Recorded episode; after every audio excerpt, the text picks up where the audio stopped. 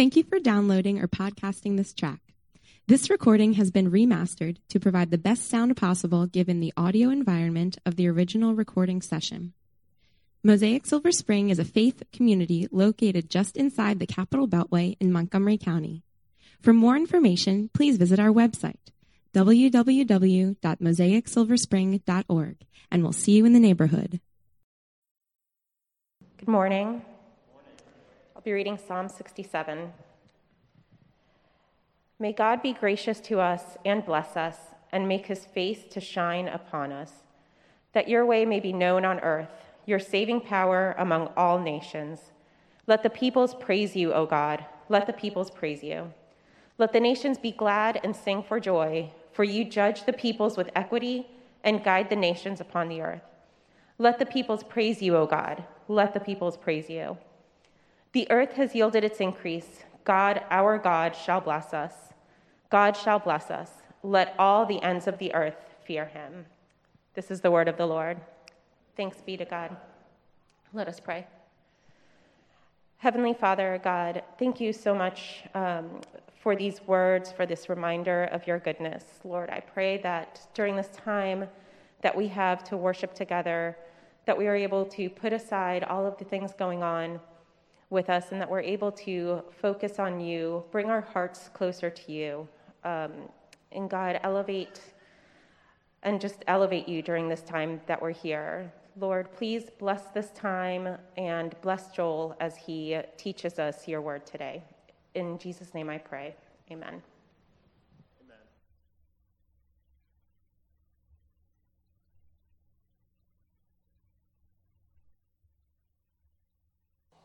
Thanks so much, Raquel. So, through the month of July, we have been going through this series, The Songs of Spiritual Life. And it's volume two because a few years ago, we, during the summer months, picked up five Psalms and we went through them. And, and so, this is the second set of five Psalms, Songs of Spiritual Life. Why would we do this as a church? Here's why the Psalms are songs, that is, they are like a hymn book for the people of God who, for thousands of years, have sung these very songs, not only in corporate worship, but also in their day to day lives.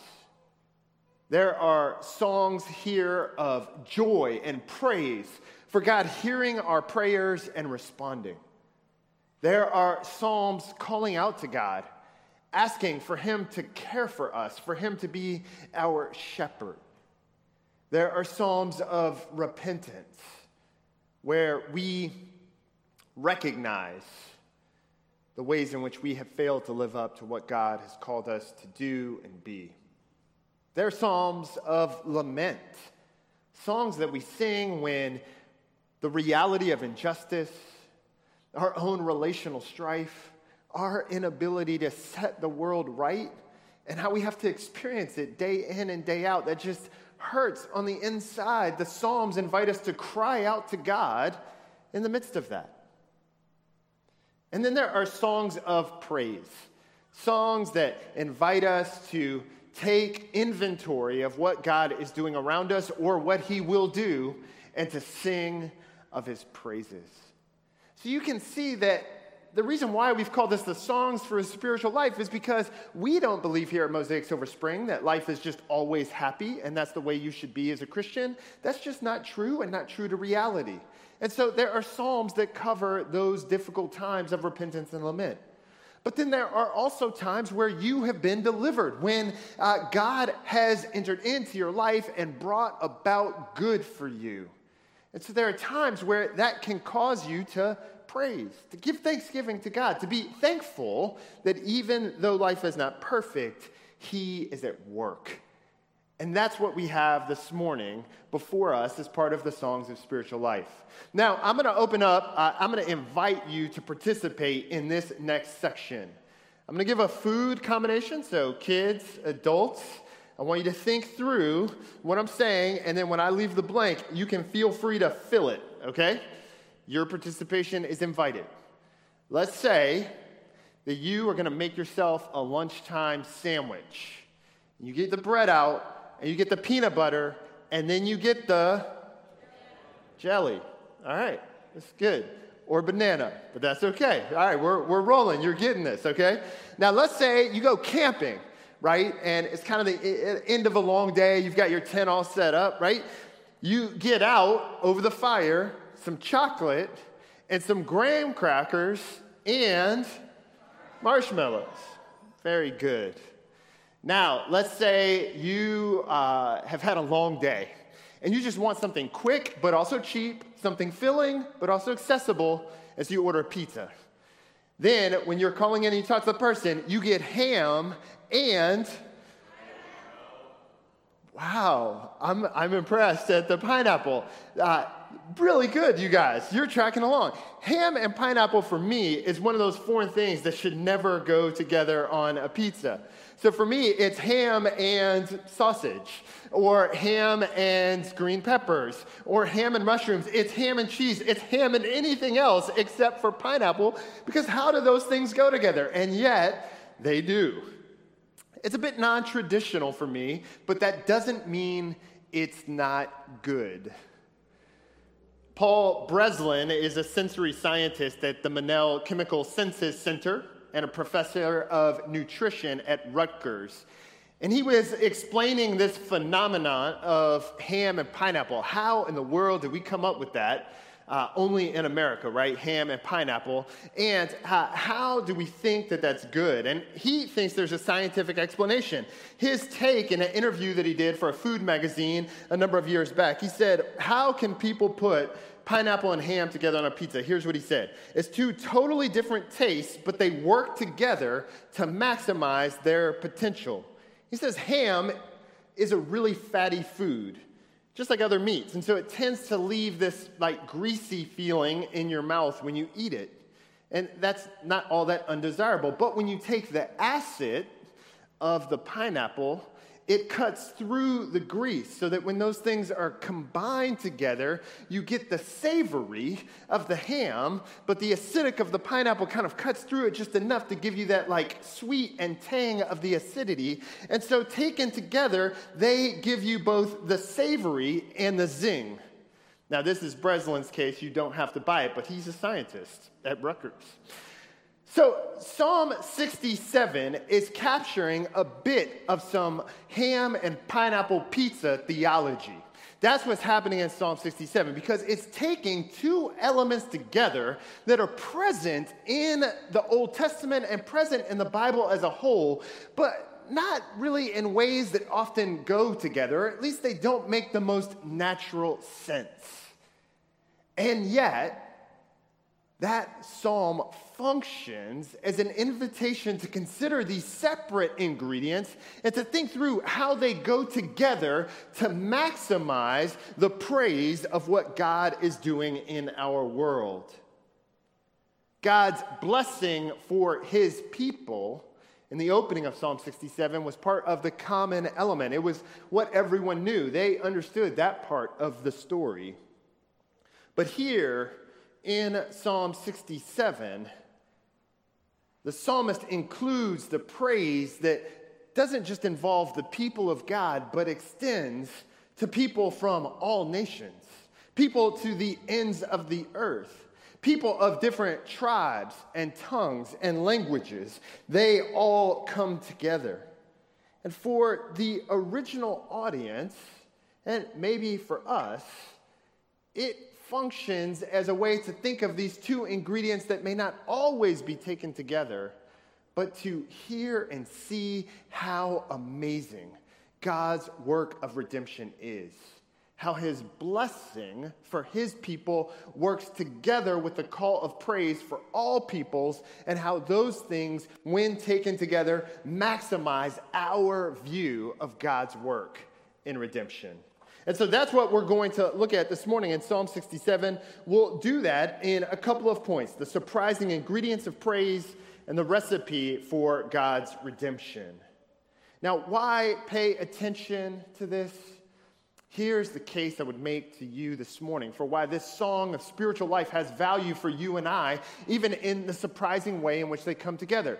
Because as a church in Montgomery County, As a church, with people working in a variety of places, living in different neighborhoods, our working out of God's redemption is not only something that we do on Sunday mornings here and now, but it is this mix of ingredients of God's blessing and his invitation or call to praise to the nations that we put together, that flavoring should impact our lives so that we take it together, not just on Sunday mornings when we gather for worship, but in our workplace cookouts, in our backyard hangouts, in our neighborhood, in everywhere we go in life. This is the type of redemptive flavoring that God is inviting us into to not only be familiar with, but to sing together as part of our spiritual life. So, first, surprising ingredients of praise. Psalm 67, it opens with uh, echoes to a really familiar passage. Look down with me at verse 1. May God be gracious to us and bless us and make his face to shine upon us. That echoes the lines of Moses' blessing the blessing that the Lord gave to Moses way back in the book of Numbers. So if you like to take notes as part of a sermon, write down Numbers chapter 6, verse 24. That's where we have capturing uh, of the Lord's blessing to Moses that he was to give to Aaron and to his sons as part of the priesthood for all of Israel it became known as the Aaronic blessing or the Aaronic benediction after Aaron. May God be gracious to us and bless us and make his face shine upon us. That would be familiar to any of the original hearers of this psalm. That part they would get. That ingredient was common to them. Of course, it's the covenant God who delivered his word to us through Moses, who gave us a priesthood who would advocate on our behalf, and this was a blessing for them and for us. God directed it for those who participated in the life of the people of God. It was a known ingredient. But if this Aaronic blessing is like uh, the, the meat, the savory element, in verses 2 through 4, we get the pineapple of Psalm 67. We get this surprising inclusion that turns our attention to say, oh, wait a second, what, what are you doing here? How do these things fit together? In verse 2, that your way may be known on earth, that your saving power, God's salvation, would be known among all the nations. Let the peoples praise you, O God. Let all the peoples praise you. Let the nations be glad and sing for joy, for you judge the peoples with equity and guide the nations upon the earth. There's this rapid expansion going from the common ingredient of God's blessing to his people as they travel through their day to day life and their worship and the functioning of God's people, there's this rapid expansion to include the ends of the earth, as far as one could know or see or imagine. All of them, let them praise too. Let them be invited in. Let them be glad. Let them know the salvation of the Lord. And this rapid exa- expansion of the blessing of God outward to include all peoples, all the way to the nations across the world, that inclusivity was a bit of surprise to the people of God. They, and I think this is just true, and, and maybe you don't know it because you may, when you hear nations and to the ends of the earth, you may think more favorably of it. We'll talk about why in the second point. But in that ancient Near Eastern world, when the people of God heard nations, the goyim, that was not a favorable ingredient to be included in much of anything. When they heard nations, they heard oppressors. When they heard uh, peoples to the end of the earth, they heard powers and authorities that uh, take our property, our freedom, our livelihood, and send us out on exile. When they heard those outside the people of God, they heard pagan idolaters who don't share our values and don't care about the things that we care about obstacles, others. That's what they heard. So that's why it's so surprising when uh, the opening of Psalm 67 leads with the Aaronic blessing May the Lord bless you. May he make his face shine upon you. May he be gracious to you. This very deeply familiar thing to the people of God. This rapid expansion brings a new mix of ingredients to their life. Wait, what? You're going to include all the nations, all the peoples, all the tribes? How does that fit? This surprising set of ingredients is a part of God's redemption, and it continues for us today. So, part of the lesson to take away from Psalm 67, for those of us who would say we're Christians, is to be cautious about thinking about God's blessing too narrowly just for us, the people who are like us. But to do that at the exclusion of others, to not invite others in, to not be in contact, uh, in engagement with others outside, in our neighborhoods, in our workplaces, in the places where we go, with people who are very different from us Psalm 67 calls us to see them not as the other and uh, not a part of who we are and what we're doing or what God's doing, but as part of the ingredients of God's work of redemption. How can that be? As the psalm goes on, he opens up the recipe for redemption that helps us to see how these things fit together. How is it that we can have both the Aaronic blessing and all the tribes and nations together? Well, it's part of God's recipe for redemption. When in Genesis 12, and you can go read there later, God blesses Abram, makes a covenant with him. It's not just with Abraham, Abram, who becomes Abraham. It's not just with his children, although they're a part of it, but it is that he will be a blessing to all the nations. That's the language that gets used there. And so there is this theme that you can track through the Old Testament that includes this vision of the people of God taking the good news of God's redemption to the ends of the earth, that that's a part of the recipe. And that's the sense that we get in verses 5, 6, and 7. Follow along with me. In verse 5, he says, Let the peoples praise you, O God. Let all the peoples praise you. The earth has yielded its increase, God. Our God shall bless us. God shall bless us. Bless us. Let all the ends of the earth fear him. There is this recipe of redemption that maybe starts with Abram, where he will be a blessing to all the nations, but it continues. It continues in Psalm 67, where people are called to sing of God's blessing all the way to the ends of the earth. It continues in the prophet Isaiah, particularly in the last third of the book, chapters 40 to 66, where Israel becomes a light to the nations, where all peoples are invited in.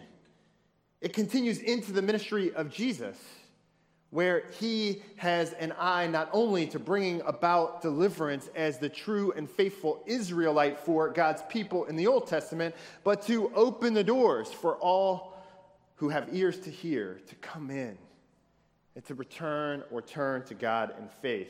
It continues in the book of Acts with the pouring out of God's Spirit, this undoing of what happened way back at the Tower of Babel where the Spirit is poured out and people begin to talk in different languages, almost a fulfillment not only of the prophet Joel, but of the vision of God's redemptive recipe here in Psalm 67. And it continues into the 21st century today. So, part of maybe why it doesn't sound so foreign to us that all peoples and nations, the ends of the earth, would be included is because if you're here this morning, uh, you're part of all nations and peoples. We are part of the Goyim. We are the nations. We are experiencing this redemptive recipe as the news of God's covenant faithfulness uh, has expanded across culture, nationality, ethnic identity, language, to the ends of the earth. Part of the beauty of a multi ethnic and multicultural church is that we get to experience week in and week out the reality of ham and pineapple together. Now, I'm sorry if you hate ham and pineapple like me. I get there's some risk with running that illustration through, but I think you can follow what I'm saying. Part of the beauty that comes with being a multi ethnic and multicultural church is we get to experience the reality of the nations, of different ethnicities, of different backgrounds coming together. We get to worship together. We get to sing not only O 4000, but here, shortly after the sermon, Mvini. We will sing praises in another language this morning as part of our worship service because we have the privilege of celebrating this full recipe of God's redemption. That's amazing. If you worship only with people who look just like you, and sometimes that is just what happens for sociological reasons or because of demographic reasons, then you may miss out on just how beautiful it will look when the nations gather to sing God's praise. Here at Mosaic, we get that benefit week in and week out. Don't lose sight or fail to appreciate that reality. But more than just that, this recipe of God's redemption that includes all the nations, it continues to drive our mission. The Hebrew verbs in Psalm 67, they're imperfect verbs. And you don't have to know a lot about grammar to understand what I'm about to tell you. Imperfect verbs, when you take them in Hebrew and you're trying to translate them into English, they can be translated a couple of different ways. They could be translated as a request man, I sure hope, God, these things happen. I would like them to happen. Let them happen, I hope. Almost like a prayer. I'd like to see this. Or imperfect verbs could be translated as like a prophetic word. This will happen. Let this happen. Hint, hint, it will. And among the commentators, it's not clear whether when we read about the people praising you, oh God, when the people fearing you, when the people uh, engaging both in praise and in thanks, whether that's a request, ah, we sure hope that the nations hear and come in, or whether that's a prophetic word. On this side of Jesus' life, death, and resurrection, we as Christians in the 21st century get to continue both senses of those verbs. That is, we are not only a part ourselves of the answering of this redemptive recipe song in Psalm 67, but we continue to participate in that, both praying that others who don't know will hear and may come in, and acknowledge that God is at work, not only here in Montgomery County, but beyond.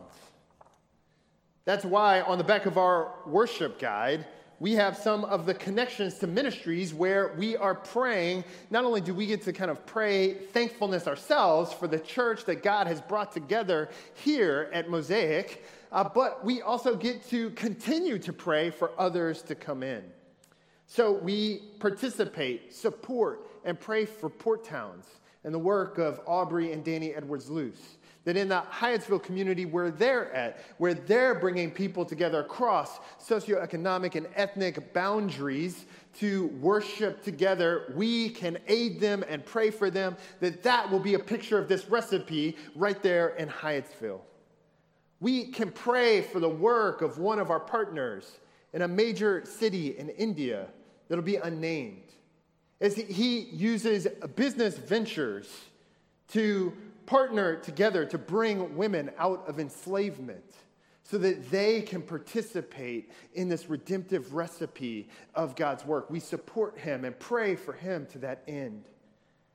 We can support and pray for the work of Paul Frank and SIL Lead in their efforts to bring about uh, reading comprehension and development across the globe in multiple countries so that people uh, can uh, flourish and that that's a part of this redemptive recipe. We can pray for Tokyo, Japan, the church planting that's going on in one of the most unchurched places, one of the most non Christian places in the world. We can pray that the good news of Jesus in his death and resurrection and the pouring out of God's Spirit will go forth, that people will have ears to hear. We can pray for that.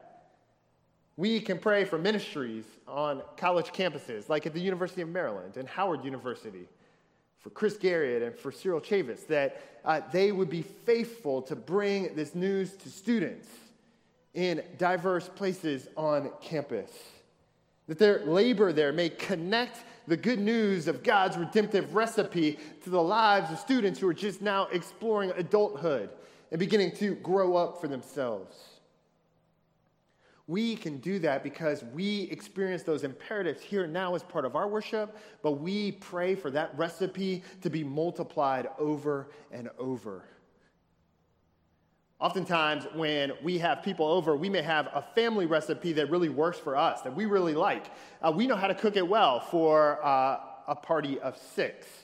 But if you have like a couple of families over to your house, you have to figure out how to multiply that recipe. And that's where things can always get tricky, right? How do we write, uh, write the proportions in a way where we keep all of the flavor, uh, but have something uh, to serve enough for everyone? That original recipe has to be multiplied. When we sing Psalm 67 and see these ingredients of God's blessing to his people here and now, but this prophetic word of the nations coming in and having ears to hear and seeing God's redemption for themselves, resulting in praise for just what God has done through his grace to us in Jesus. That is what we do as a church. We multiply that recipe. We put effort into, not just on Sunday mornings, but in all the elements in the life of the church to say, how can we make this work, not only for the people who are here now, but for our neighbors who are invited in, for new families who show up, for those around us who want to hear, who are wrestling through spiritual realities and say, man, where is their hope? We have room and proportion because of the work of Jesus to offer them an open seat and to set before them the meal of God's redemption. That's what it looks like for us to continue to navigate our own spiritual lives, not just individually, but corporately as a whole. So that here in Montgomery County, we can sing with the psalmist both the reality that all peoples praise you, O God. Let all peoples praise you but that we can also sing it as a hopeful prayer for the blessing that comes through the finished work of Jesus Christ, that it will move through Mosaic into lots of cross cultural spaces and to the ends of the earth, that the good news of Christ's resurrection and life will be made known. That we will invite others, because we've got plenty to serve, to our table to eat and to praise. That's my prayer for us as a church. Join me now and let's ask God to do just that. Our Father in heaven, as we worship today, as we sing songs of praise, as we hear from your word, as we confess our sin and imperfections, as we celebrate at your table, as we think and reflect on your recipe for redemption. God, I ask that you would help us to be faithful, not just individually, although certainly that, but more than that, that we would be faithful as a community to avoid an inward focus driven by fear or the unknown. But that we would invest our time and energy, God, into multiplying our recipe, so to speak. That we would think, how can we make more to invite others in? That they can enjoy your amazing grace. We ask this in Jesus' name. Amen. Amen. I'd like to invite you to rise if you're able to sing with us in Vini. Um,